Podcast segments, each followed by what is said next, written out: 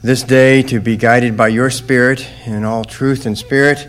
We thank you that we have the opportunity to, to look at your revealed word, to study your revealed word in such a way that um, we, we use it to dig deeper into the truths that, that lie uh, on its surface that are so obvious and yet sometimes so difficult to apply in our lives. We think we understand it, and then uh, somebody like this author that is presenting this stuff today um, helps us see it from a new angle, and we're like, wow, how did I miss that before? And I just thank you that your word is so beautiful that we can come back to it over and over and over again, each time appreciating its beauty and wanting to apply it into our own lives for your glory and for our good. It's in Christ's name we pray. Amen.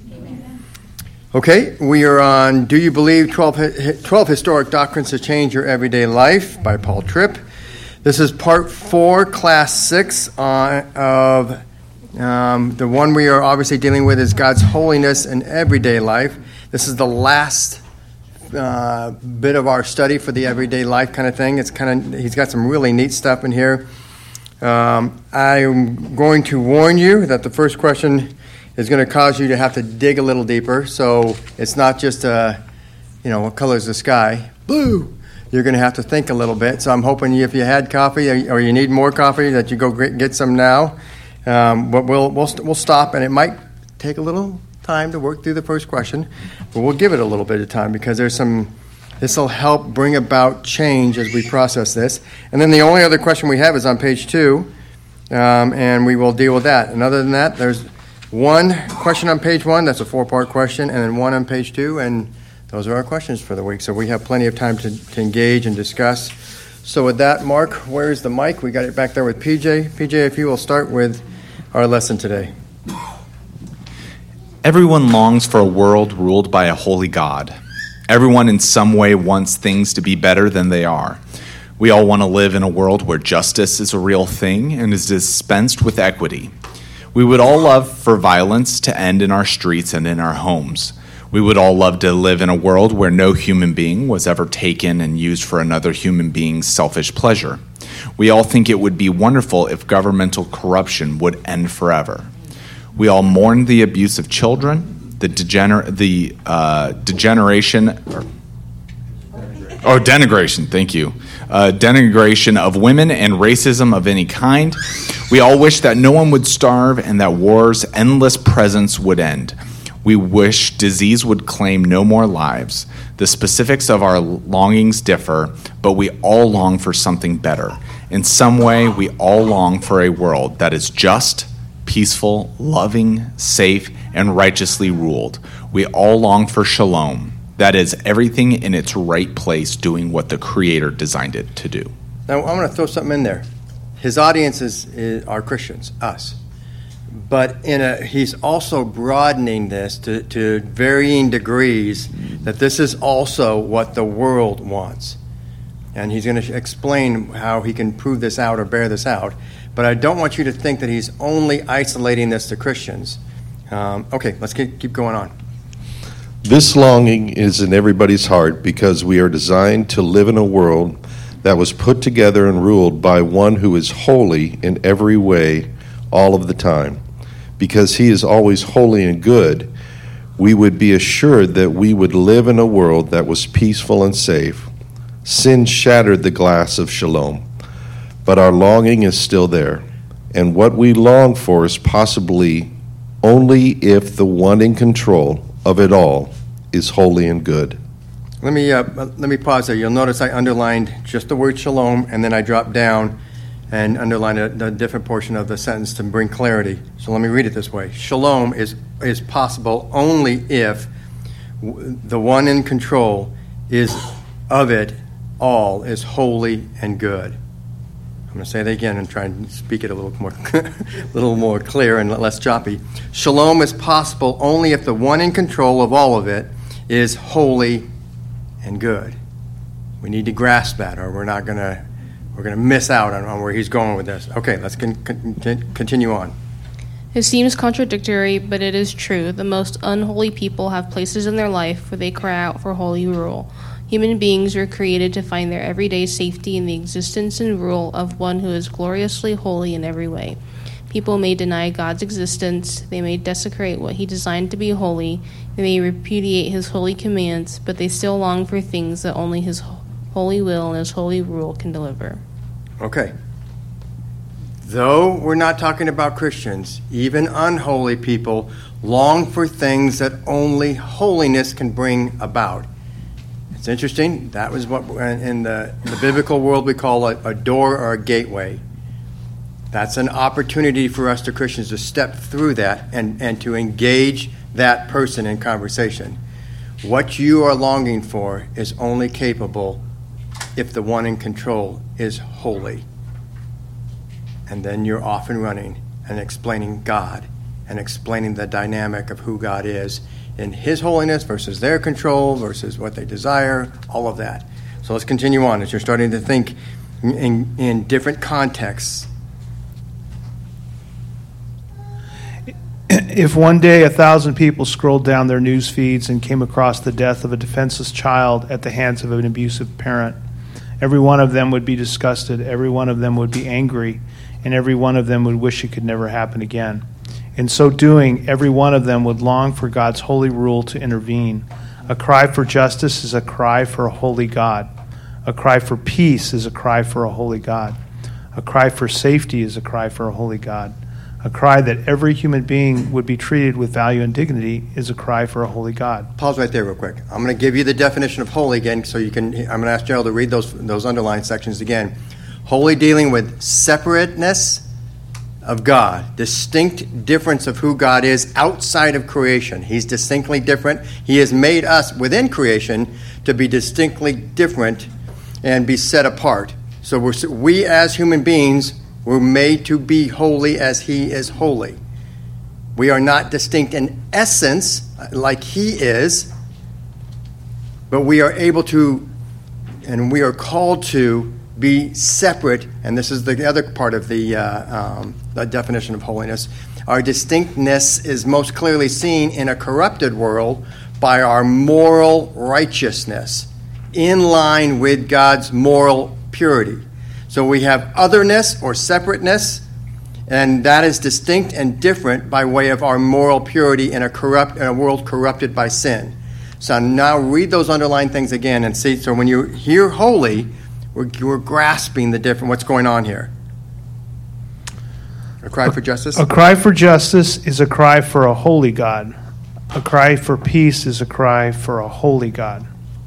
A cry for safety is a cry for a holy God a cry for every human being, oh, I'm sorry, a cry that every human being would be treated with value and dignity is a cry for a holy God.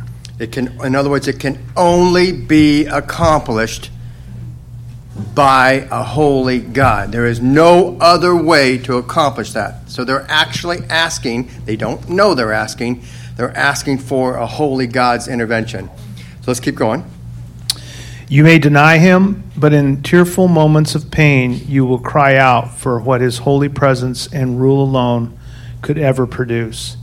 It is vital for us to remember that God's holiness is essential to every human being's emotional, physical, and spiritual well being, whether we realize it or not. Okay.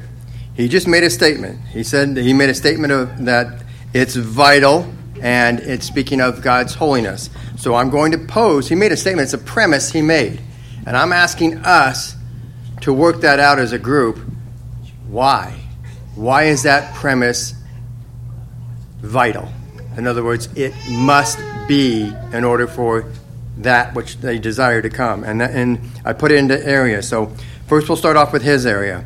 Why is it vital to remember that God's holiness is essential and he put to every human being's emotional, physical, and spiritual well-being. And I've got three others after that, so let's take on this one first. Anybody want to take a shot? This is something that we're going to build on as a group.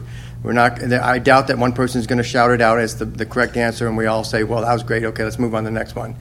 This is something that we're working through to, together. So, why is it vital to remember that God's holiness is essential to every human being's emotional, physical, and spiritual well-being? Somebody take a shot. Uh, let's go. Okay, we got Brandon and, and uh, we got Sean up here. Where's Mark? All right, there we go. So, what came to my mind was the um, if we don't have God as the God's foundation of holiness for these things, our emotional, physical, and spiritual well-being, we start to replace Him with other gods and false idols, and like I think of like abortion, right? Like a lot of these people who are in support of it claim they almost treat abortion as their way of reducing chaos in their own life. Because they think well if i get this abortion then i can go get the education i want. I can have the monetary monetary benefits of not having kids. I can live my life how i want to. I can have sex with no uh, consequences kind of thing. So to them they're kind of striving for less chaos in what their mind what they think because they think children that's chaos they that's not a blessing that's chaos they think uh, you know spending money on things that's chaos right but where so they misplace that and they misdirect to what truly chaos actually is and they're actually chasing towards chaos which is murder Good, excellent. So what you end up with then? Well, let me let me let me continue on. Sean, did you want to add anything to it? Or. Yeah. okay, and then we got Gary. Then after Sean. Yeah. Um, thank you for all of that, Brandon.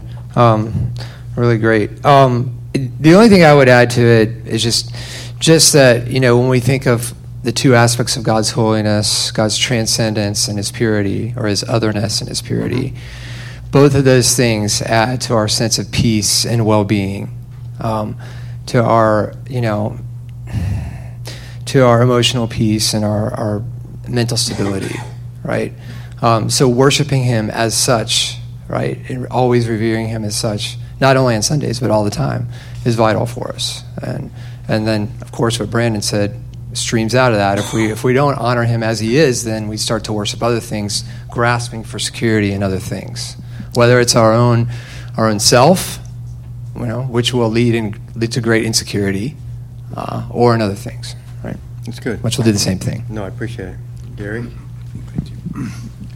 if my sanctification walk is, is a journey of transformation, and that transformation is toward the image of God, if, I, if there's not a s- separation between He and me in terms of uh, the, the, His holiness, then why even go through the walk? I mean, hmm. hi- His holiness is what I strive for his es- the essence of my sanctification walk, I believe, is simply to to become closer and closer to Him through the transformation of His Word, through the trans- transformation of His essence, and that essence has to be different than what my essence is currently. So you and you recognize that the walk of sanctification is a a journey from a distorted image of God to a more clear and perfected, i.e., holy image of God. That's what you're doing in your walk. Well, I didn't say that, but that's what I meant. Yes. Oh, I love it. Okay. All right, uh, we've got Gerald back here. He wants to jump in. I appreciate you guys giving these different angles. Uh, this is helpful to all of us to see how this holiness is at the core of, who, or should be at the core of who we are and how we understand ourselves. I was, uh, as we were talking, I was thinking of um, a verse in Proverbs. This is 29, the, the first part of 29:18. It says, "Where there is no revelation, people cast off restraint." And I and I was thinking about, you know, without a recognition of God's holiness, um, we land we land where, you know, where our Old Testament forefathers landed. You know, in in the the whole story of Israel is is uh, a neglect of you know of God's holiness, and um, and we can kind of see where that landed with them, and um, you know without without that recognition of holiness, you know life doesn't work. That's a, You know, that, that's a great statement you just said. Life doesn't work without holiness. That, that, that, that's one of the key components that, that is behind what he's trying to get us to understand here. Let me, let me jump in here. The question is why is it vital to remember that God's holiness is essential to every human being's emotional, physical, and spiritual well being? I'm going to jump back to Brandon's example of abortion. Uh, the, the woman, potentially, the, the example he gave is a woman who's seeking to end the chaos that in her mind is chaos because now there is a child that's going to bring about a different trajectory than what she had planned for her life. So that, that, that trajectory is one of chaos. It, it moves her off her objective. And so abortion becomes something that is acceptable and even good. We call evil good because it allows me to seek my own, what my objective is, and you go back into your paper, an emotional, physical, and spiritual well being, though they don't say it, they don't understand that their worldview is spiritual. What they end up with is they emotionally, we hear this over and over again, they're haunted, if not uh, covered by the blood of Jesus, and understanding that Jesus can pay for that sin. But the one who doesn't recognize that is haunted emotionally. Physical, they put themselves in potential physical harm in the midst of, of the abortion. And then you have the spiritual well being where they, they realize they know in their heart of hearts there is the shame associated with it because they have been made in the image of God. Unless their conscience is seared by so much sin, that will haunt them and they will move away from. There's the alienation. It's what you were talking about, Gerald, with.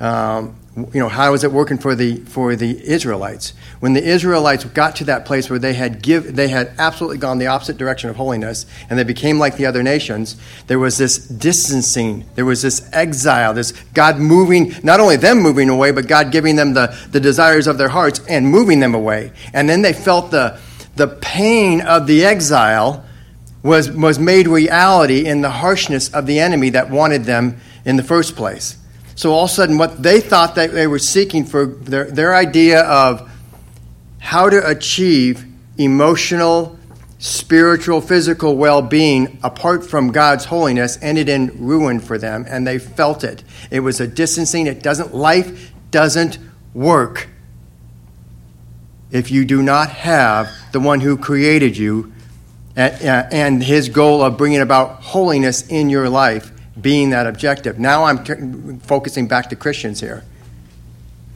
If holiness is an add on mentality to your walk, you will be forever corrupted in your emotional, physical, and spiritual well being. Let's take a look at this and dig a little deeper. So, the next question is why is it vital to remember that God's holiness is essential to how we were made? Why is it vital to remember that God's holiness is essential to how we were made? Think of image. Cindy, we have Cindy up here.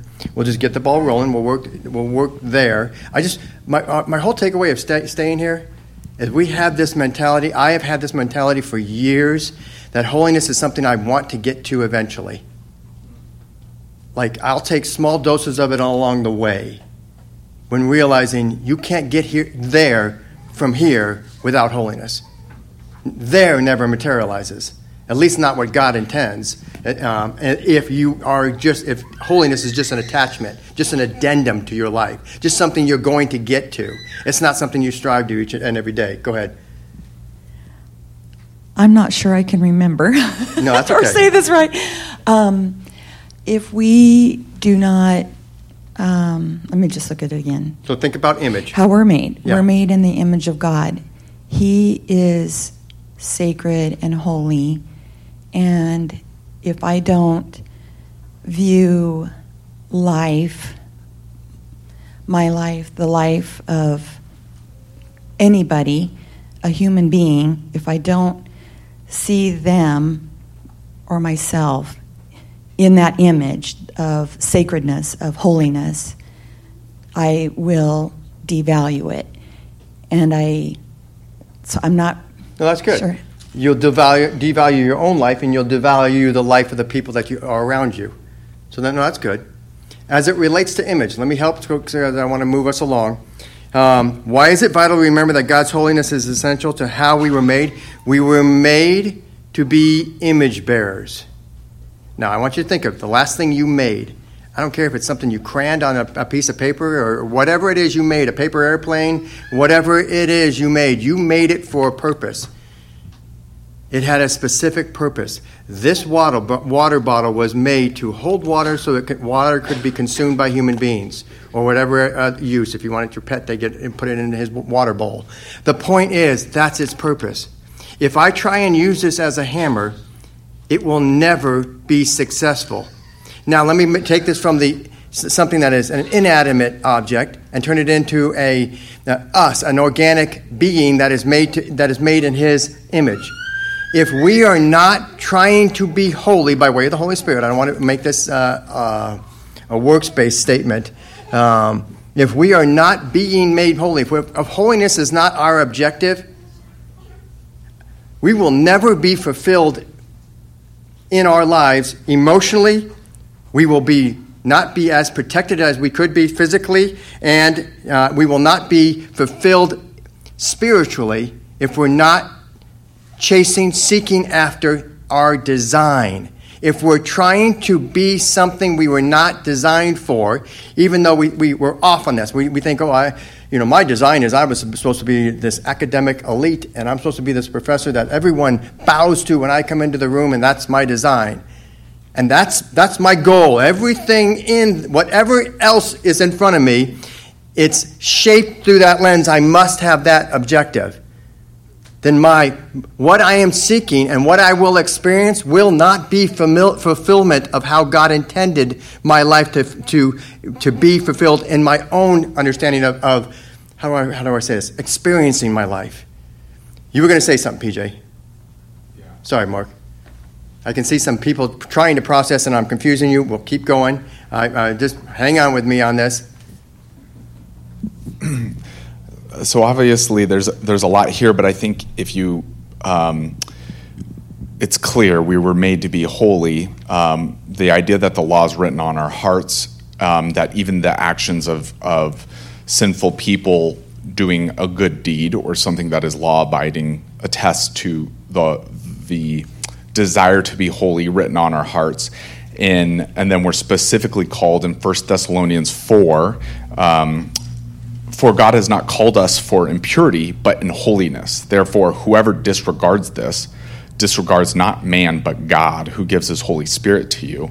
And then also in 2 Corinthians 5, we're told um, about our longing for heaven. So, for we know that if the tent that is our earthly home is destroyed, we have a building from God, a house not made with hands, eternal in the heavens.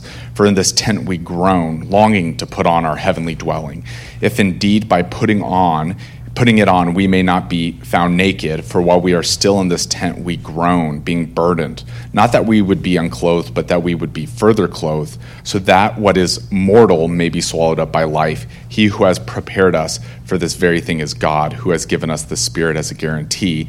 And then later, when when we're told more about the heavenly dwelling we're looking forward to, it's described as holy Jerusalem, and it's a it's a it's that separateness, that otherness of God those barriers get removed. And so I think scripture is just clear over and over, even from the unbeliever, there is this innate longing to be what we should have been in the first place, which is holy and which is set apart and special and unique from the rest of the kingdom that God created. And then um, over time, praise the Lord, we as brothers and sisters in Christ, we're, we're a step further in that sanctification and progression towards holiness. But with that should come even more groaning and longing and desire for that holiness of God um, that we seek every Sunday or every time we open up our Word. And it's it's innate, it's natural because it's the way God ordered and ordained life, and it's the way it should be, rather than unnatural things which are unholy. And praise God that one day we will get to experience the full holiness of God in our presence in a holy life ourselves. Amen. So, looking up again at the paragraph above this, where uh, um, Gerald was reading the underlined ones, uh, what he's talking about systems, order. You can't get justice without holiness. You can't get to peace without holiness. You can't get to safety, to being treated with value and dignity. All that comes through God's otherness. That's the system, that's the order that God made this world, thank God and then sin has corrupted it, and one day it will be brought back again. So we look at question number three. Why is it vital to remember that God's holiness is essential? Because I'll say, uh, well, and then I've got essential to what we seek from the world. Because if we don't have God's holiness in line, then what we are seeking from the world will be corrupted. It will be off. We will be asking the world to do what only God's holiness can do.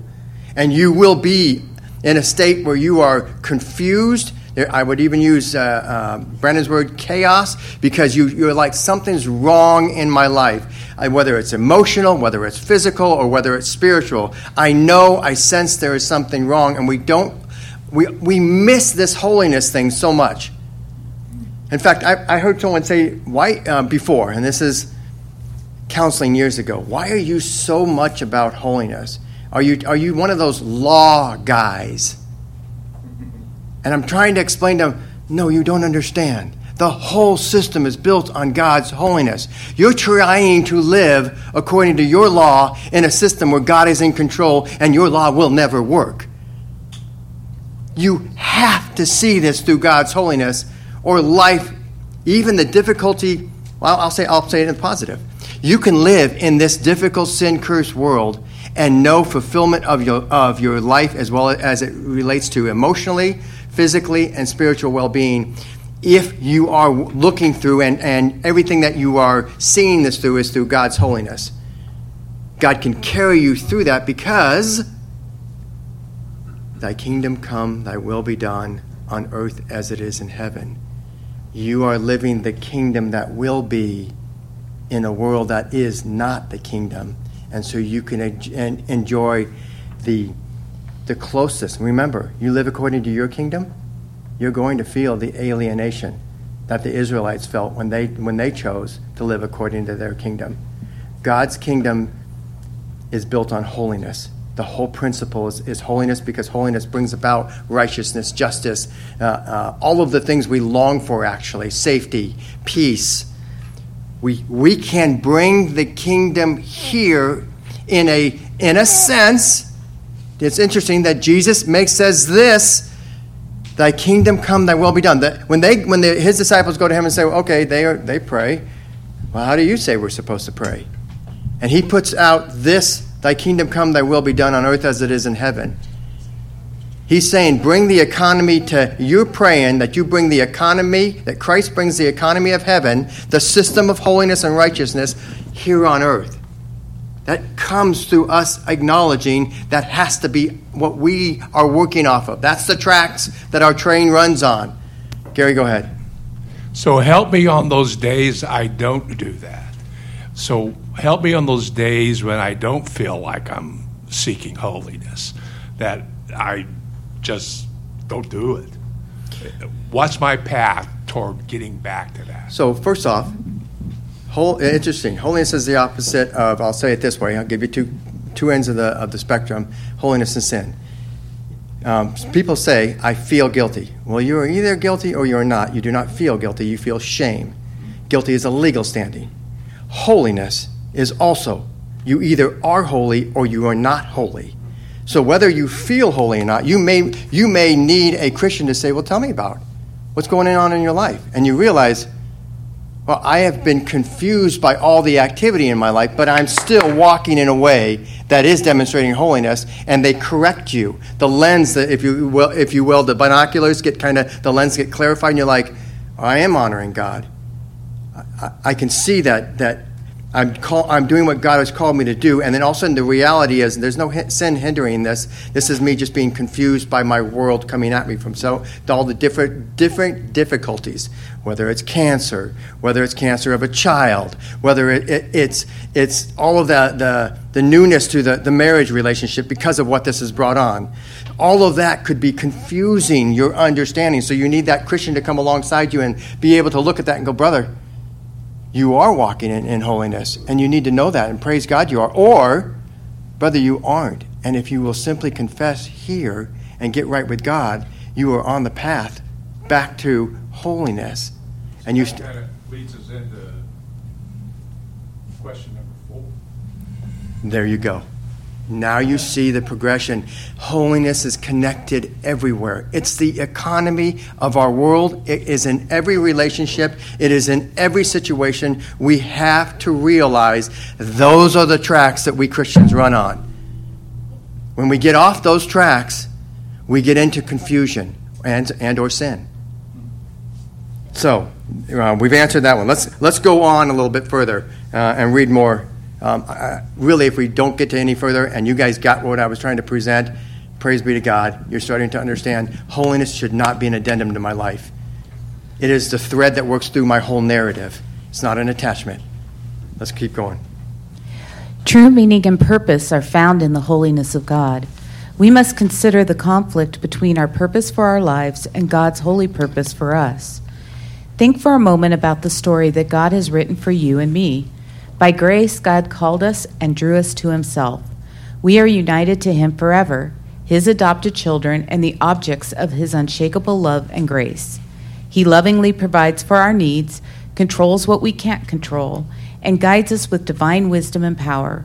He gifts us with His church, the body of Christ, where true community is found, discipleship can thrive, and where we can be about His mission. He gives us His Spirit to counsel and convict and empower us. He gifts us with His Word so that we can know Him, know ourselves, know sin, know grace, and know His design for how we are to live. Let's continue on. These are all wonderful and beautiful, but there is one thing that our Lord has chosen not to do. When we come to Him in confession and faith, He doesn't give us an immediate ticket out of this terribly fallen, broken, and dysfunctional world that fails to operate as He intended. No, between our conversion and our homegoing, our address remains the same as it was before we came to know Him. Now, pause and think about this. If God's intention were to exercise His power so that your life would be predictable, comfortable, and easy, it would make no sense to leave you in this flawed world as a flawed person in constant relationship with flawed people. Rather than a recipe for comfort, this is a recipe for disappointment, hurt, pain, anger, weakness, bewilderment, and longing. Why would God plan this for us?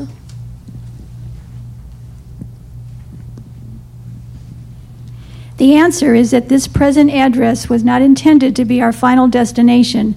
This will never be the paradise our hearts long for. No area of your life will turn out to be paradise for you, no matter how hard you try to make that happen. This time and place is intended to be a preparation for our final destination. This means that everything in your life serves a higher purpose than your momentary pleasure and enjoyment. God has planned to use your marriage for more than your mutual definition of marital bliss. He means to use your job for more than financial provision and success. He has a greater purpose for your friendships than for you to have people in your life with whom you feel comfortable. He wants more out of of, out of your education endeavors than academic achievement and degrees. Each of these is messy and hard because God has left you in a messy place. But the mess is meant to call you out of your self reliance, your self focus, and your love for the world to a greater dependency on Him. But it's meant to do more. God intends the messiness of this time and place to be transformative. Each area is meant to prepare you for what is to come. That is, to be a tool of an increasing spiritual hunger and growth. God uses all of the difficulties of life in this fallen world to accomplish the most important thing that could ever be accomplished for you and in you. That is, that you would progressively become holy as He is holy. As this happens, you become more and more ready for your final address, where holiness is the eternal norm.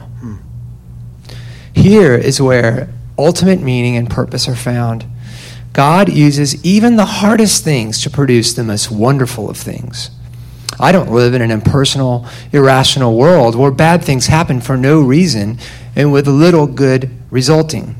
I don't have to live with the hopelessness of what seems to be a constant dimming of meaning and purpose as I face the unexpected and seemingly unproductive failures of people and things around me. No, this world is under the rule of one who is not only almighty in power, but who is also holy in every way, all of the time. And this Holy One wants better for me than I could ever want for myself, and He uses my present address to accomplish that purpose. We're just going to continue to read all the way to the end. We've got about seven minutes, so just keep going with the mic. So everything in my life is blessed with holy meaning and purpose. Everything becomes more than it would have been without His holy rule, His holy grace, and His holy purpose for me as His child. No situation is meaningless, no circumstance is without purpose, and no trial is useless. Now, at street level, life won't always seem that way, and God div- divine's purpose doesn't mean that my life will be free of pain and suffering. But I can be assured that I am being prepared, and at the heart of that preparation is this purpose that I would progressively become holy as He is holy. Ultimately, ultimate meaning is found in God's holiness. Human, me, human meaning is rooted in the existence and plan of God, who is gloriously holy in every way. Your Lord would never plan, rule, or direct your life in a way that is anything less than perfectly holy. Now, that should give you reason for rest and celebration. Let's jump over to number nine. Holiness is the purpose of all biblical and theological study. The ultimate reason humans have rational and communicative abilities is so that we can know God and commune with Him. All right, pause right there, real quick. I'm, I'm going to read that one again. Sometimes people say, well, what does it mean to be in the image of God? What, you know, uh, isn't everything a creature of God and doesn't God love everything equal and doesn't God relate equally? And it's that soupy yuck that's out there that, that uh, parades itself as if it's Christianity. The ultimate reason human beings have rational and communicative abilities is so that we can know God and commune with Him. That's what sets us apart from every other creature that has a mind. Let's continue on. This, however, has a distinct direction when it comes to exercising your mind to explore and understand the expansive theology of Scripture. Let's examine what I think is a says it all passage when it comes to understanding the purpose of the study of the Word of God, the doctrines that it reveals, and the knowledge that results. For as the rain and the snow come down from heaven and do not return there, but water the earth, making it bring forth and sprout, giving seed to the sower and bread to the eater, so shall my word be that goes be that goes out from my mouth. It shall not return to me empty, but it shall accomplish that which I purpose, and shall succeed in the thing for which I sent it. Instead of the thorn shall come up the cypress, instead of the brier shall come up the myrtle, and it shall make a name for the Lord, an everlasting sign that shall not be cut off. Isaiah 55, 10 through 11 and 13.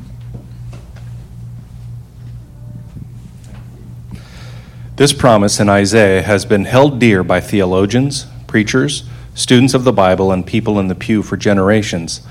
And what is the promise? It is that the Word of God, empowered by the Spirit of God and received by the people of God, will always accomplish its purpose. This gets us to the heart of what this chapter is about.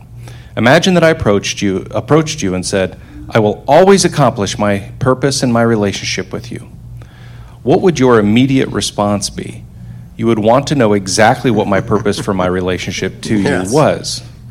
When God says to you, My word will always accomplish its purpose, your question should immediately be, What is the purpose of God's word? This question gets at the heart of God's purpose for all biblical and theological study, whether at the highest level of scholarship in an academic setting or in the average person's daily Bible study. Why study God's Word?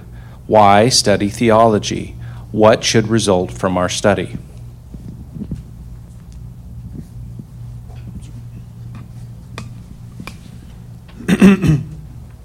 Isaiah's word picture is incredibly helpful. He pictures plants being nourished by snow and rain, As we considered in chapter 1, if I have a little thorn bush and it is nourished by the snow and the rain, what do I expect to get? I expect to get a bigger thorn bush. You won't find me saying to my wife, Honey, if it continues to rain, I think thorn bush is going to become a cypress tree. I don't expect the briars out uh, or briar out back after it has been nourished by the rain to turn into a myrtle tree, a myrtle. But this is what Isaiah's word picture is proposing.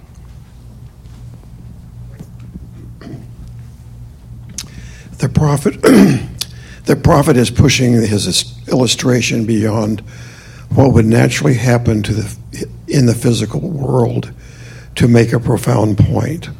The purpose of the Word of God is something deeper than the dissemination of biblical and theological information. Amen. If we're just getting it for information, total miss. We look like we sound like Christians. We don't look like Christians potentially. Let's keep going. The goal is radical heart and life transformation. God intends the information to be transformative. Biblical literacy and theological knowledge were never meant to be ends in themselves, but rather a means to an end. The end is personal holiness. A perfectly holy God gives us a, His holy word, so we would be rescued from the sin, the sin that could not escape, that we could did not escape in our own, and be trans, progressively transformed into His likeness. Be holy as I am holy is God's call, and His word is is His principal tool in creating in us what He has called us to be. A holy God gives us with His word so that through it we would become like Him, holy. Progressive growth in godliness, holiness is God's goal for biblical and theological study, no matter who is doing it or where it is being done. This brief study of the holiness of God should leave us weeping and rejoicing at the same time. If you stand before the throne of our perfectly holy God, you will have reason for both. I am persuaded this is why we are called to both of these responses in Scripture and why they are both important pieces of spiritually healthy life. God's word calls us to mourn, actually pronouncing blessing on those who do, Matthew 5 4. How could you stand before the holiness of God and not weep at the condition of your own heart and the sin everywhere in your world? God's word calls us also to rejoice, 1 Thessalonians 5 16 to 18. When we gaze upon the holiness of God, we have reason to rejoice. How unshakable is your joy when you wake up each day knowing that your world is under the rule of one who is perfectly holy in every way, mm. all the time, and that this Holy One is your Father by grace. So weep. Your Lord is holy. Don't stop rejoicing. Your Lord is holy. Live a life of a sad, live the life of a sad celebrant. Mourn the ways that you are far from the holy goal God has set for you, while you rejoice in the potential that you now have to be what you could never have dreamed of being mm. if this Holy One had not met you with his heart and life transforming grace. May your tears mix with joy until you are on the other side with him and like him forever and ever. Let me end us in prayer. Heavenly Father, I do thank you for the this study through holiness. I pray that we will be reminded of this as we walk this journey. I pray that we will be a church that helps remind us and, and encourage our brothers and sisters along this path, that we would all be headed the same direction because we love you. We want to be holy like you. We want to bring your kingdom here, your kingdom, your perfectly righteous kingdom in heaven here to earth in, in whatever degree we are capable this day for your glory and certainly for our good. In Christ's name we pray. Amen.